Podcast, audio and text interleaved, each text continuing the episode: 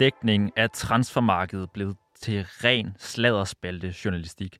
Eller er historierne om fodboldens spillerbørs lige præcis så underholdende, svulstige og overraskende, som de skal være? Og hvilke handler er egentlig de mest interessante i Superligaen, og har været i løbet af de seneste par år? Og hvordan ser markedet ud, som vi kommer ind i januars vindue lige nu? De her spørgsmål skal vi forsøge at finde svar på her i den her lidt særlige nytårsudgave af det kritiske fodboldmagasin her på Radio Loud. Og egentlig så skulle vi have kastet en masse forskellige blikke på transfermarkedet, men så kom afbudene rullende ind, og nu sidder jeg her tilbage i studiet med Lasse Føge fra BT. Velkommen til, Lasse. Mange tak. Og det er jo heldigvis, heldigvis ikke den værste mand at sidde i studiet med, fordi der er vist ikke mange, der ved mere om, hvad der sker på transfermarkedet i Danmark end dig. Det, det er en påstand, som øh, min konkurrent over på Ekstrabladet vil blive rasende over, men øh, jeg køber den. Perfekt. Lasse, hvad er det præcis, du laver på BT? Jeg er sportsjournalist. Øh, er egentlig, dækker egentlig ret bredt. Jeg øh, dækker både Tour de France, følger med feltet rundt og i Frankrig om sommeren. Så dækker jeg håndbold. Jeg skal til håndbold her øh, i januar, øh, når herrerne skal spille ved EM i Ungarn. Og så er jeg fodboldjournalist, som har specialiseret sig i den her del, transferdelen, hvor, øh, altså, hvor min hovedopgave er at prøve at øh, afsløre, hvad der sker på transfermarkedet, øh, og så passe vores lille transferværksted, transfervinduet podcasten på BT. Som jo er vældig populær. Den er ret populær, ja. Vi øh, skal her i programmet omkring tre temaer, tre overskrifter. Jeg har først skrevet, at vi gerne vil ind i dit maskinrum. Ja. er det du klar på? Jamen, jeg, jeg lukker jer ind. Og så skal vi også have udpeget de her helt store tendenser, der ligesom har floreret de senere år, især det danske marked.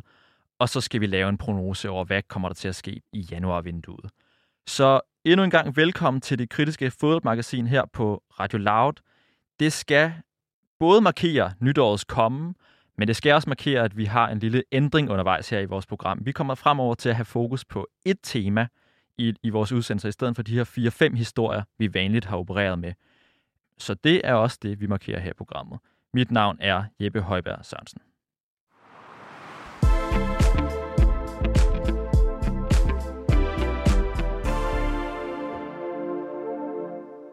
Men jeg vil altså gerne tage jer lytterne helt ind i transferjournalistens maskinrum. Og der, Lasse, der er der ikke nogen, der sidder mere begravet end dig, kan jeg forestille mig. Nej, det fylder jo meget, øh, også fordi vi har fået, øh, altså igennem, jeg tror, vi har øh, haft vores podcast i en tre, tre, måske er den da tre et halvt år nu, øh, har opbygget en ret stor øh, lytterskar, som samtidig er blevet vores, altså det, det, det vores program mm, handler om, det handler også om at gøre lytterne til en del af udsendelsen, så de rapporterer til mig, eller mine øh, kollegaer, om hvad de hører derude, eller ser. Øh, hvis de møder en, øh, en landsholdsspiller nede i brusen i, i Haderslev, så får man lige den melding der, så min øh, mailindbakke, den er som regel fyldt med alt muligt transfersnask. Så, så det fylder meget. Der er faktisk mange, der skriver til jer. Det er der, der er rigtig mange, der skriver. Det, vi har fået øh, spejdere rundt omkring øh, overalt. Vi har folk i lufthavne og sådan noget, der, der holder øje med, hvem øh, der er på hvilke afgang og sådan noget. Det er, det er forrygende. Jeg kan jo huske, at jeg som barn, måske begyndende teenager, sad derhjemme og spekulerede over, hvem FCK, som er min klub, hvem de skulle købe.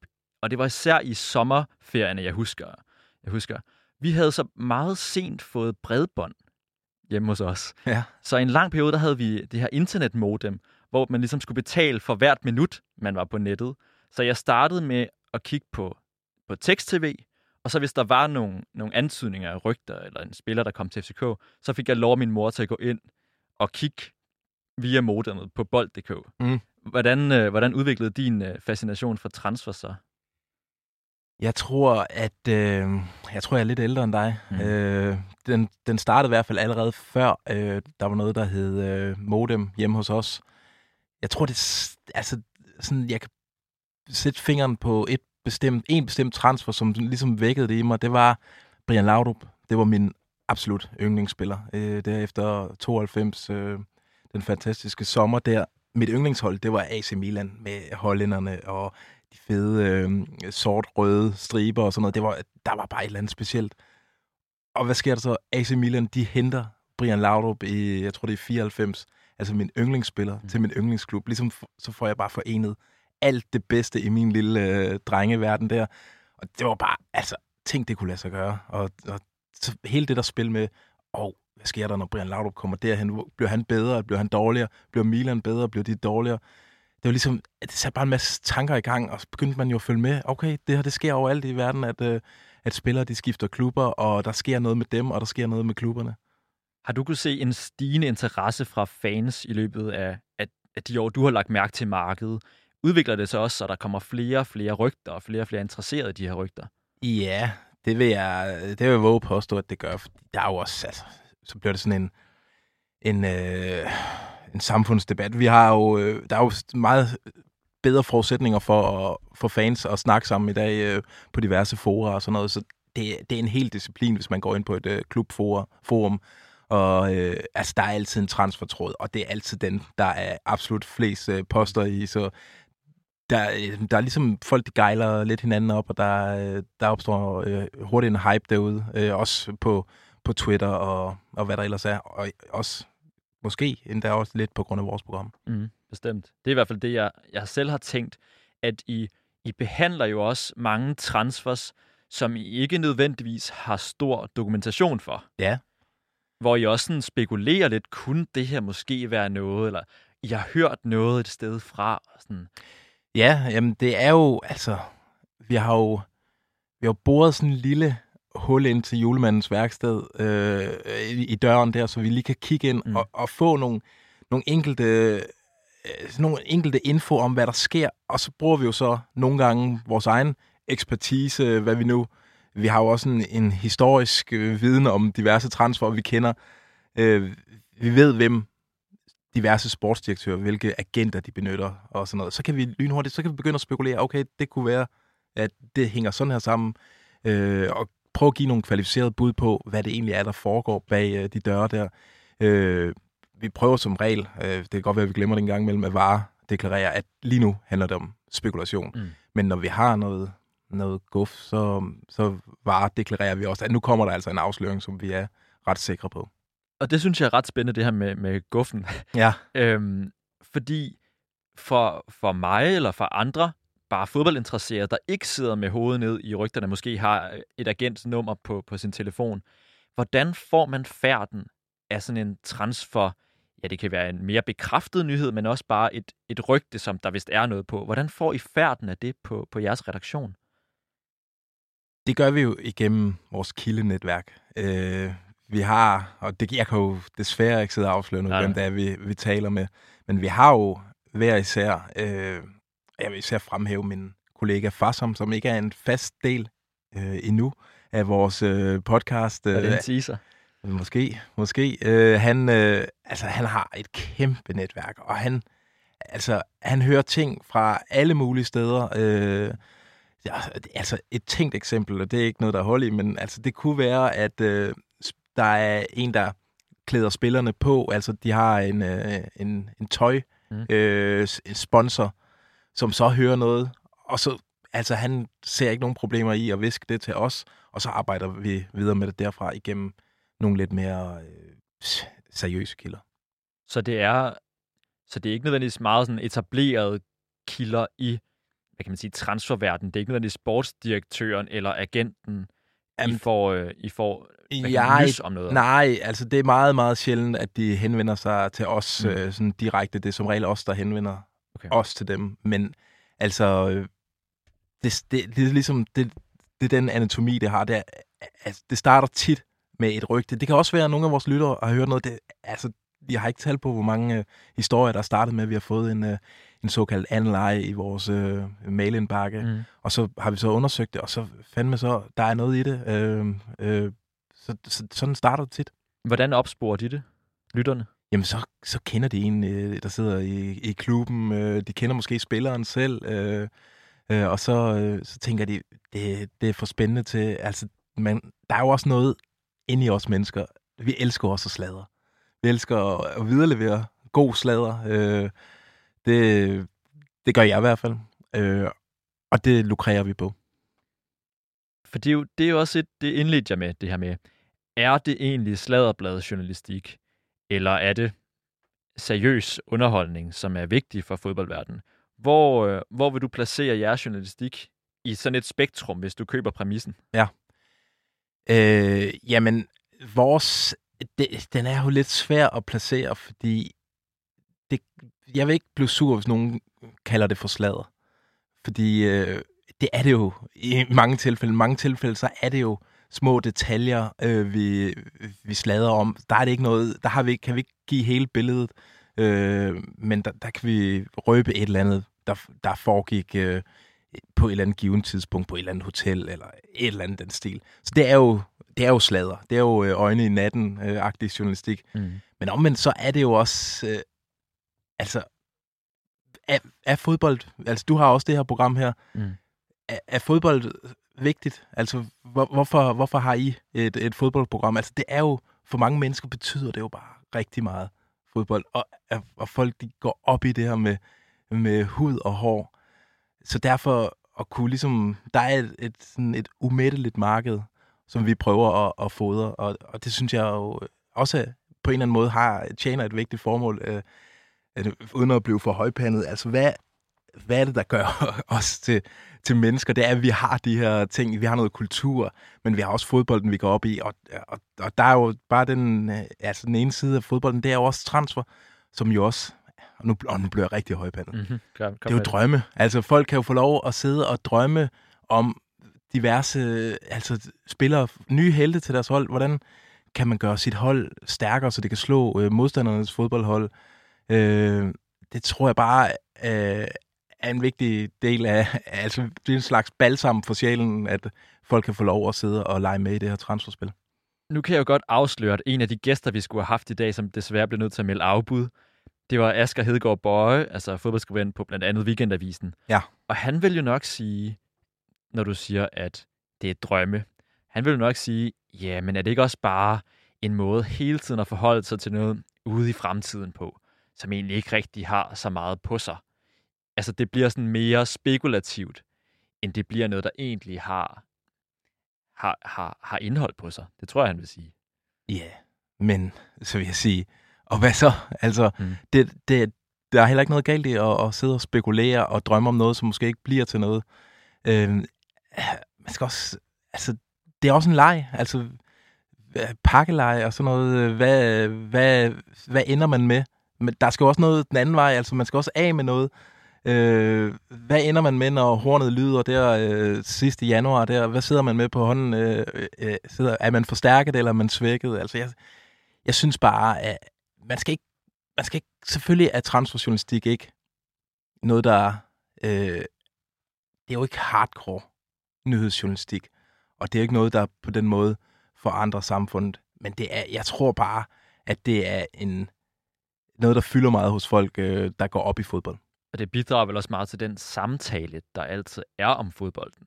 Ja. det er jo i høj grad også det, fodbolden lever af, ikke? Lige præcis. Ja, øh, ja men det er det jo. Det er jo det, vi, vi snakker om, når vi møder ind på arbejde om mandagen. Ja, vi gør det, fordi vi skal arbejde med det, men det gør de jo nok også øh, på advokatkontorer ude i, i vuggestuer og så videre. Bestemt. Jeg snakkede lige med en af mine kollegaer, som sagde, jeg spurgte ham sådan, hvad kunne være interessant at, at vide noget, eller få noget at vide om, og han sagde sådan, vi skal vide noget om FCK. Ja. Vi skal vide noget om FCK. Så sagde jeg, hvad med nogle tendenser? Ah, noget om FCK. Ja, lige præcis. Åh, oh, skal jeg finde på noget om FCK? Ja. Nej, det behøver du ikke. Altså, jeg tænkte, at en af de transfers, som, som hvis jeg forstår det, af de uh, historier om transfers i breaket på, på BT, det er jo den her Verhagen-sag. Ja. Altså Viborg-spilleren, der var der ganske kort, fordi han ligesom blev afsløret i at have lavet en, en hvad kan man sige, en falsk, et falsk CV, og dermed også faktisk ikke var professionel fodboldspiller, som han også var hyret som. Ja. Kan du prøve at tage lytterne ind i det forløb omkring sådan en sag? For det er jo ikke, en, en, det er jo ikke et rygte, men det er jo bare, hvor I undersøger, I graver lidt i mm. fodboldverdenen. Ja. Jamen, det, ja, det er netop, det er jo langt fra det, vi sidder og laver om onsdagen, når vi øh, mm. laver vores øh, podcast. Det er en sag, vi kom på, da vi kiggede, øh, vi, jeg kan ikke huske, hvem af os, der sad på bold.dk, og så var der den her nyhed om, Viborg hentede en hollænder. De har generelt godt øje til hollænder i Viborg, så det var ikke det var ikke noget, vi sådan stussede øh, alverden over. Øh, men så kiggede man lige ned i kommentarsporet, hvor der var altså overdreven mange kommentarer i forhold til den her forholdsvis lille nyhed om, at man henter en transferfri hollænder.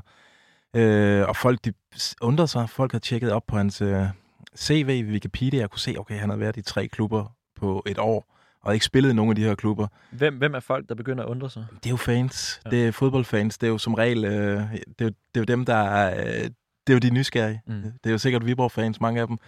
Øh, altså, vi kan godt se, de har sgu ret. Der er et eller andet rigtig fishy ved ham her. Øh, så altså, så har han lavet et interview med Bold også, hvor han begyndte at opremse alle de klubber, han havde været i som ungdomsspiller, hvordan han var kommet frem, og det ene og det andet. Tænkte vi, lad os lige ofre et par timer på at, at ringe rundt til de her klubber og lige høre, om øh, det er rigtigt nok, hvad han siger, fordi det lyder, det lyder sgu lidt underligt. Ja. Og alle, alle de klubber, vi får fat i, de er jo øh, ja, enten så er de helt uforstående. De aner ikke, hvem det er, vi snakker om. Enkelte har, øh, kan godt huske, at han har været i klubben, men der er det altså viser sig, at det er klubber på så lavt et niveau, at, øh, du og jeg, vi sagtens skulle, kunne være inde på, på deres hold. Øh, øh, og der var Verhagen endda ikke engang der var en lige underkanten af at være god nok til de hold. Det er altså sådan noget serie 4 øh, mm. fodboldagtigt noget. Og derfra, der ruller den altså så øh, konfronterer vi Viborg, øh, som siger, jamen, ja, det er en spiller, vi har taget ind for at pleje et netværk. Øh, vi håber, at han kan vise sig at være brugbar for os på sigt og sådan noget, og vi konfronterer for Hagen, og lige pludselig så, altså, presset vokser på Viborg, og det ender jo med, at han, han bliver de lugter lunden. Der er tale om en spiller her, som faktisk ikke er fodboldspiller, men som har snydt sig, øh, øh, snydt sig ind til en Viborg-kontrakt. Vi finder så ud af, hvordan det er foregået. Det er foregået via en agent fra det store øh, agentbureau Stellar Group, Mo Sinu, en hollænder. Øh, hans konto, øh, WhatsApp-konto, er blevet øh, kopieret.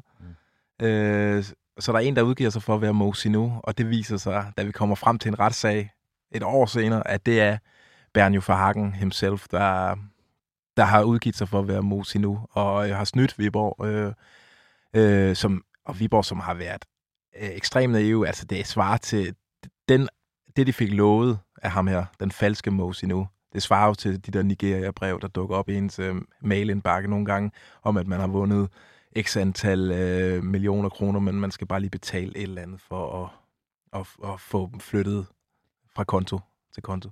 Viser det noget om fodboldens udvikling eller tilstand, at sådan noget her kan lade sig gøre, eller er det bare en enlig svale? Nej, fordi jeg har også, jeg, øh, nu kommer jeg til at stjæle en pointe fra en kollega over på Tipsbladet, øh, Sebastian Stanbury. Den viser jo, hvad fodbold i dag, transferfodbold også er i dag. Altså, det er ikke den her romantiske tanke om, at en spiller, øh, at man køber en spiller til et hold for at forstærke det, og så sælger man ham videre, når han på et tidspunkt er blevet for god til ens hold. Øh, det her, det, at fodboldbranchen er også i dag øh, sådan en kalkuleret branche, hvor det bedste eksempel er fra Vejle. Vejle får lige pludselig en håndfuld kinesiske spillere ind, som langt fra er gode nok til at spille for Vejles første hold. Mm. Men det er ren spekulation, fordi øh, det er en kalkyle, fordi hvis de her kinesere, de har været i Vejle og kommer tilbage til Kina, så er deres værdi steget helt vildt, fordi de har spillet i øh, europæisk fodbold. Så der er sådan noget, der bliver kalkuleret øh, blandt også blandt nogle agenter om at få placeret nogle spillere, så deres værdi stiger, selvom de ikke nødvendigvis er, er gode nok til at, at, at spille i de her klubber. Øh, så, så på en måde så, så vasker man øh, nogle spillere stærkere, end, end de egentlig er. Og det er jo det, øh, Verhagen han lukrerer på i, i sin sag der, at han ved, at, øh, at, at der er klubber, der lader sig friste af de her tilbud. Altså Viborg af den falske Mosi. Nu fik de jo tilbudt, at Verhagen han vil blive solgt videre til en kinesisk klub et par måneder senere for et stort beløb øh, i, i dansk målstok. Er dit indtryk, at der på grund af den her slags handler, både det, de har haft gang i i Vejle, som jo ikke er ulovligt, det den forstand, og så det, de har gang i, i, haft gang i, i, i Viborg med Farhagen. Er det dit indtryk, at det bare sådan bringer noget kulør ind til det her i forvejen ret kulørte transfermarked, eller bliver folk lidt trætte af, af fodbolden og, og det foretagende her? Det er klart, at det skal jo helst være sådan, at de handler, øh, de fleste handler ender med at være forstærkninger, for ellers så tror jeg, at øh, de fleste fans står af. Hvis det bare bliver sådan rent øh, bytte spillere, så de mm. kan på en måde stige værdi, øh, fordi de får flere øh, flotte adresser på deres CV'er, så tror jeg, så, så mister man jo hurtigt interessen for det. Det er jeg ret sikker på. Så, så heldigvis er det heller ikke sådan. Øh, og jeg tror heller ikke, heldigvis heller ikke i dansk fodbold i dag, at det, det foregår i så stor målstok. Øh, for Hagen har været et skræmme eksempel for rigtig mange danske klubber.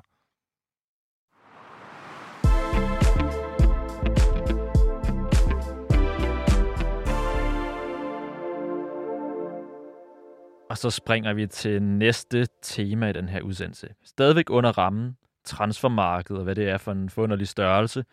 Men Lasse, jeg har bedt dig om at udpege tre handler, som ligesom viser noget, nogle tendenser, en udvikling på transfermarkedet, særligt her i Danmark. Har du øh, lykkes med at finde tre? Jamen, øh, det forholder sig sådan, at Verhagen faktisk var min første, mm. for, for at forklare det her med, at øh, der er, at foregår, altså der er også en mørk side til agentbranchen, og, øh, og den så man i, i den her Verhagen-sag. Øh, så jeg har nævnt, øh, altså en udvikling er jo også de her udenlandske investorer, der er kommet ind på markedet, og ja.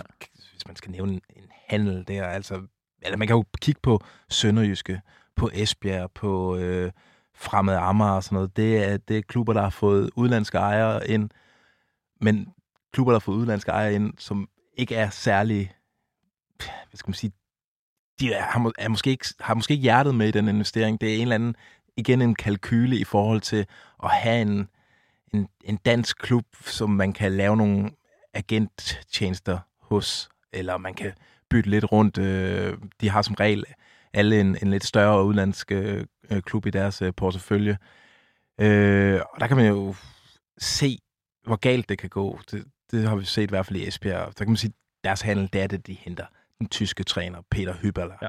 ind, øh, som, som cheftræner for, for den stolte traditionsklub Esbjerg, som bliver fuldstændig smadret, fordi de her udlandske ejere ikke har nogen idé om, hvad det er for en kultur, der er i Danmark. De henter Peter Hüberler ind, som er en diktator, som øh, vil indføre sit øh, voldsomme gegenpressung, men indføre det med via mobning, via udskamning, via nærmest øh, fysisk vold mod spillerne. Og den går jo slet ikke i Danmark. Der har de slet ikke sat sig ind i de her øh, ejere. Hvad er, hvad er de her ejers interesse i at, at komme ind i Danmark i forhold til transfermarkedet? Fordi der er der ikke, der er jo, der er meget incitament i, i det her transfermarked til at også at komme ind i det på det danske marked. Er det ikke rigtigt?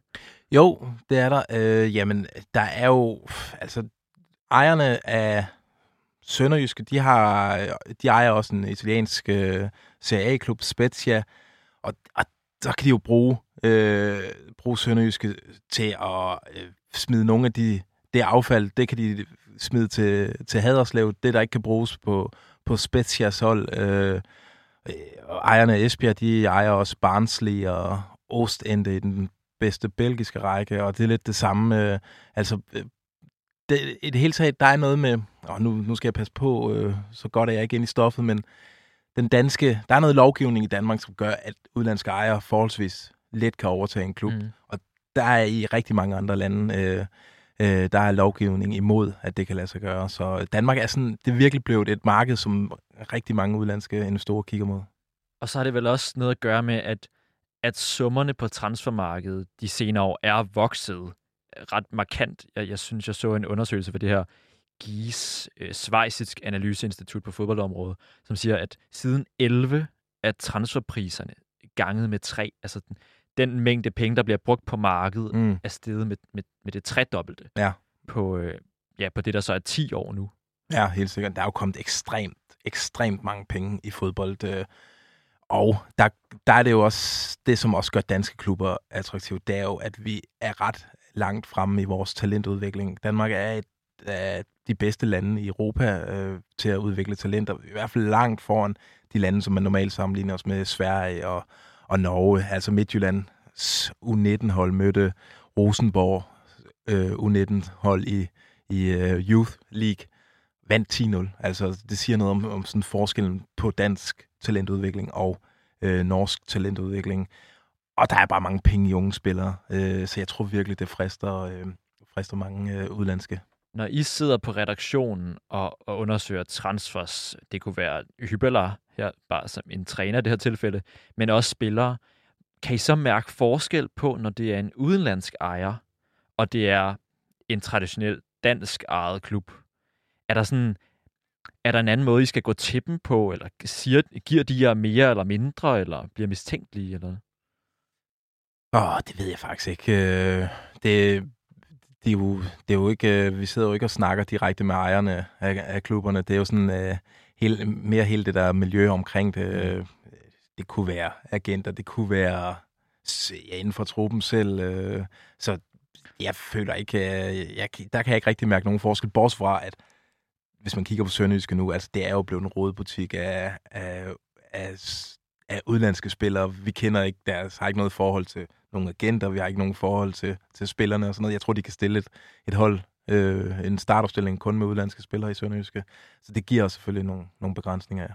Vi har også tidligere her i programmet undersøgt, hvad der er sket op i Jammerbugt. Ja. Fordi der er jo også kommet den her tyske ejer til, som har ført en masse spillere fra hans, Nigeria, eller fra hans akademier i Nigeria og Mali ind i klubben. Hvad, hvad er han ude på i, i, i sådan et foretagende der? Hvad, hvad kunne du, altså, er det også det med transfermarkedets voldsomme vækst, at der er lotto at hente rundt omkring?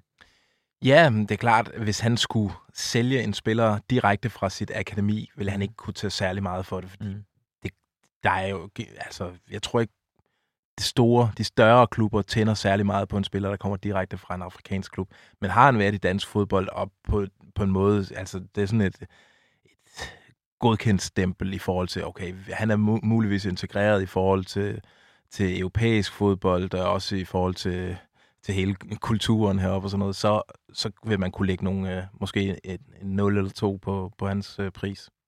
Så det er også, man ser det som et, Danmark er et godt sted, apropos Vejle-eksemplet, og ligesom få, øh, få udstyret nogle spillere med et godt CV.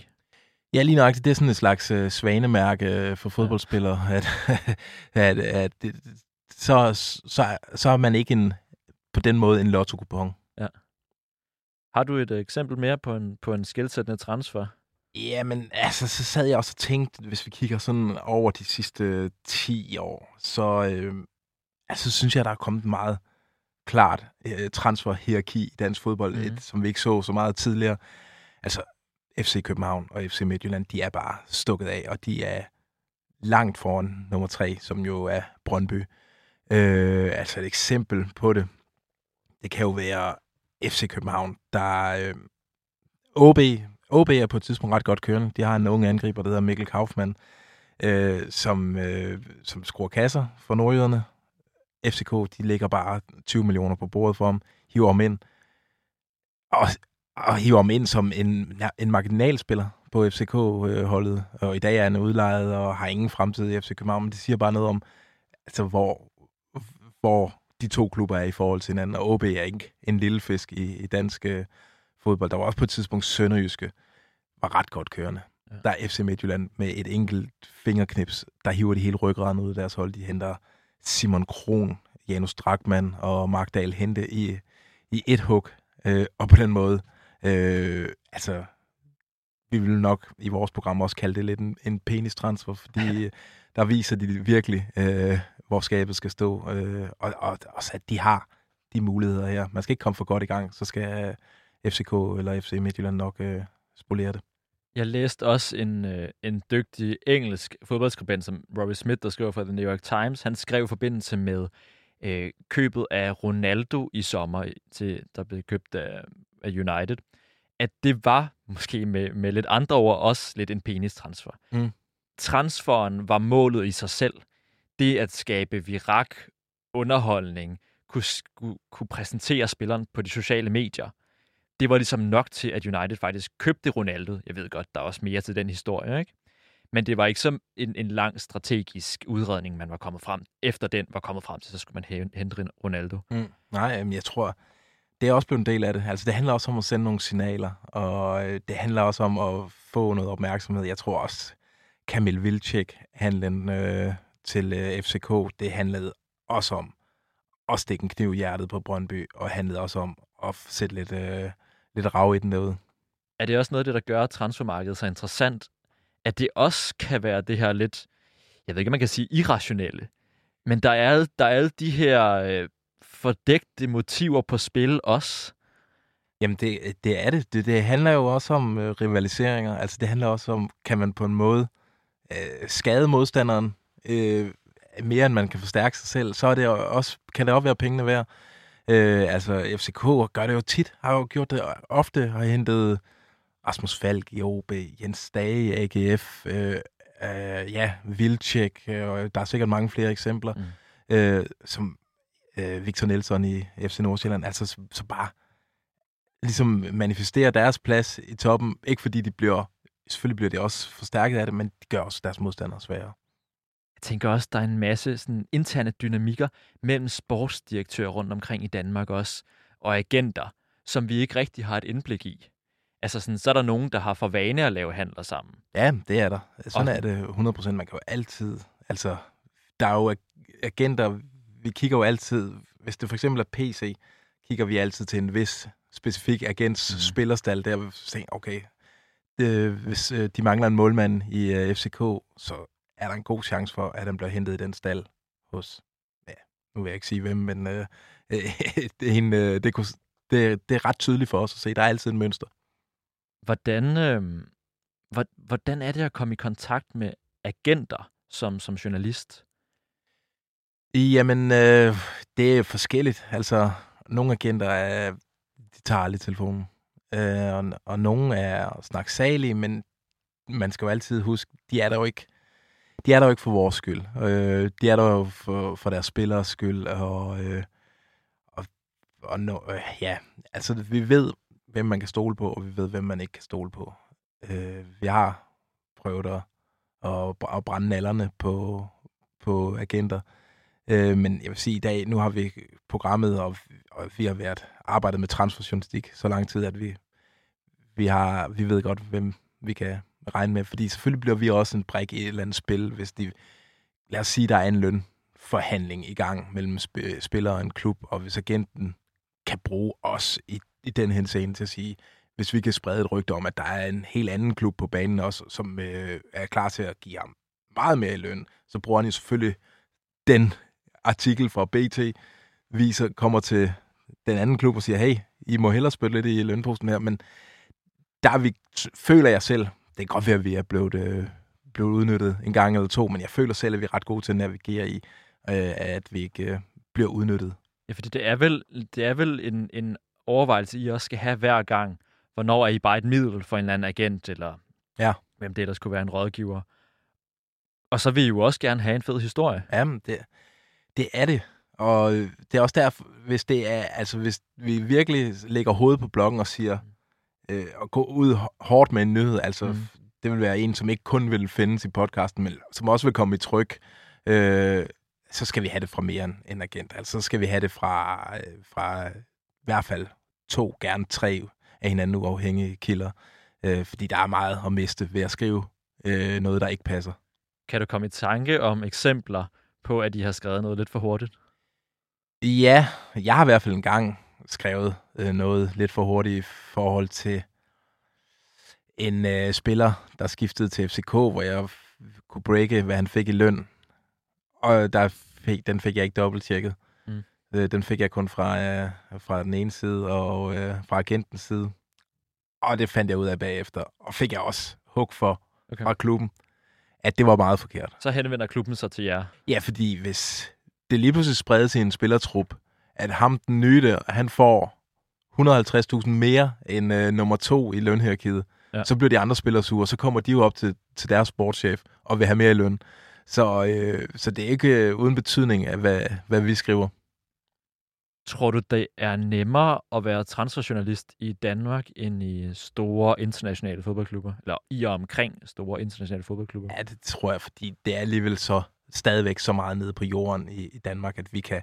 Altså, jeg har numrene på alle sportsdirektører. Jeg har også numrene på alle mange spillere og øh, næsten alle agenter og sådan noget. Vi, det, jeg, jeg forestiller mig, i England det er svært at komme i kontakt med Michael Edwards, der styrer Liverpools handler og sådan noget. Det, mm. det forestiller mig. Det er også derfor, der er meget få øh, transferkanoner i, i engelsk fodbold i forhold til, hvor store, øh, hvor stor interessen er for hele, for hele Premier League. Øh, jeg, tror, jeg tror, det er nogle få udvalgte. Og der kommer vi faktisk til noget, jeg synes er virkelig interessant. Ham her, fodbold- eller øh, transferjournalisten Fabrizio Romano, jeg har tidligere skrevet noget om ham, fordi han er, han er jo virkelig en fascinerende figur med sine mange millioner følgere på Twitter efterhånden, og rigtig mange af dem er jo nok journalister. Ja. Og han virker til, og det siger han jo også selv, at have en lige linje til alle de største agenter i fodboldverdenen. Hvordan ser du på en mand som ham, og hvordan bruger I hans historier, når han skriver noget ud? Ja, øh, jamen jeg, ja, jeg vil ikke sige, at han er et forbillede for os, fordi han er, han er tart, altså måske lige øh, til, det ekstremt nørdede. Altså, jeg tror ikke, han sover særlig meget i januar måned og i øh, juli måned. Jeg hørte, han, han sover fire timer, når transfervinduet er åbent. Men jeg er stadig til gode at se ham ramme skævt på noget. Altså, han, er, han, har, sgu, øh, han har styr på det. Øh, og jeg ved, så kan man spekulere i, hvad, hvad får agenterne ud af at breake noget? Eller hvis det er agenter, det kan også være, at det er klubejer og sportsdirektør. Jeg tror bare, altså der er også noget prestige øh, ude blandt fodboldspillere at blive omtalt af ham, fordi han efterhånden har så mange øh, følgere. Og han, er, han er, har en, en stor troværdighed omkring sig. Så I bruger, når han skriver noget, så kan I, så er det ligesom værd at bringe som en nyhed. Ja. Det stoler I på. Ja, det stoler vi, jeg vil sige blindt, men det stoler vi på. Mm.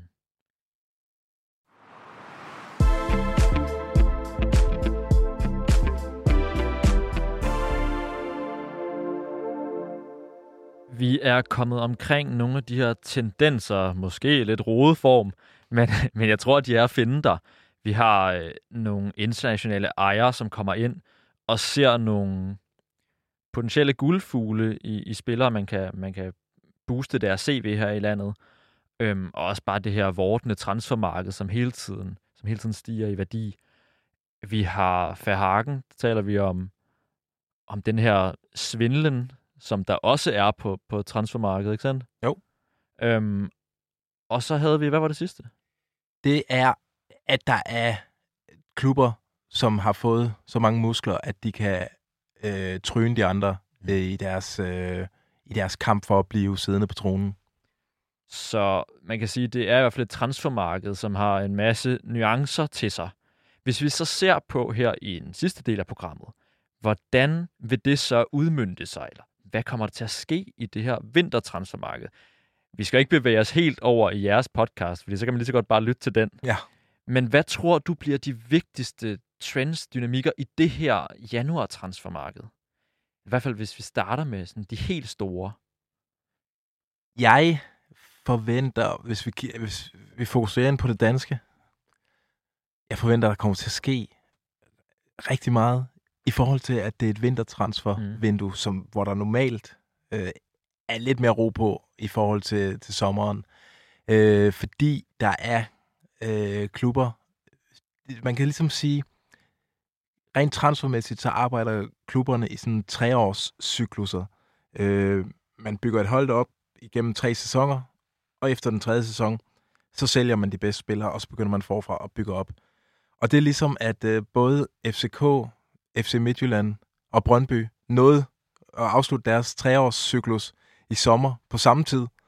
Øh, og mange af deres handler, at det, de solgte ud, det skete så sent, at de ikke nåede at finde øh, afløsere. Mm.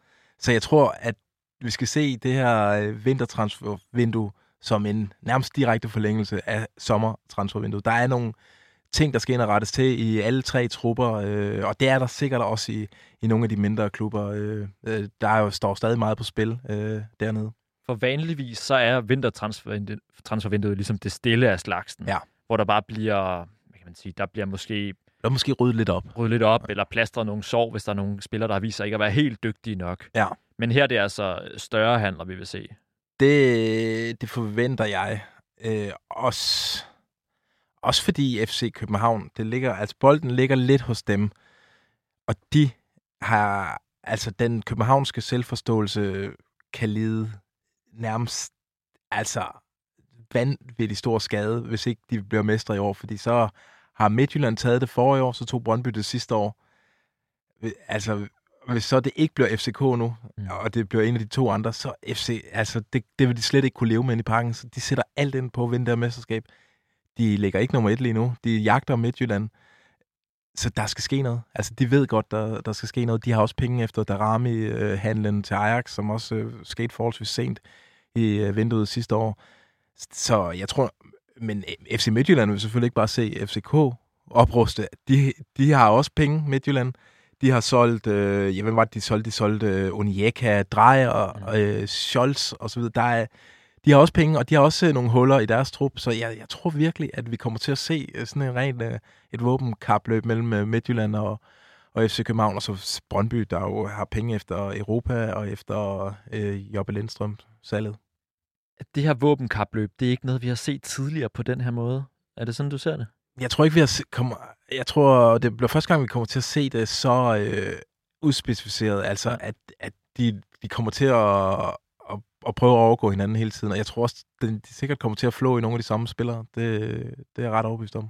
For det er jo også en anden tendens, vi har set, at selvom det har været, der har været coronanedlukning, både af samfund og økonomi i en periode, så er det danske marked er jo faktisk ikke sådan, i hvert fald tophandlerne, er, er kun steget i, i pris. Ja. Nu er vi over den her 30 millioners grænse med nogle handlere. Ja.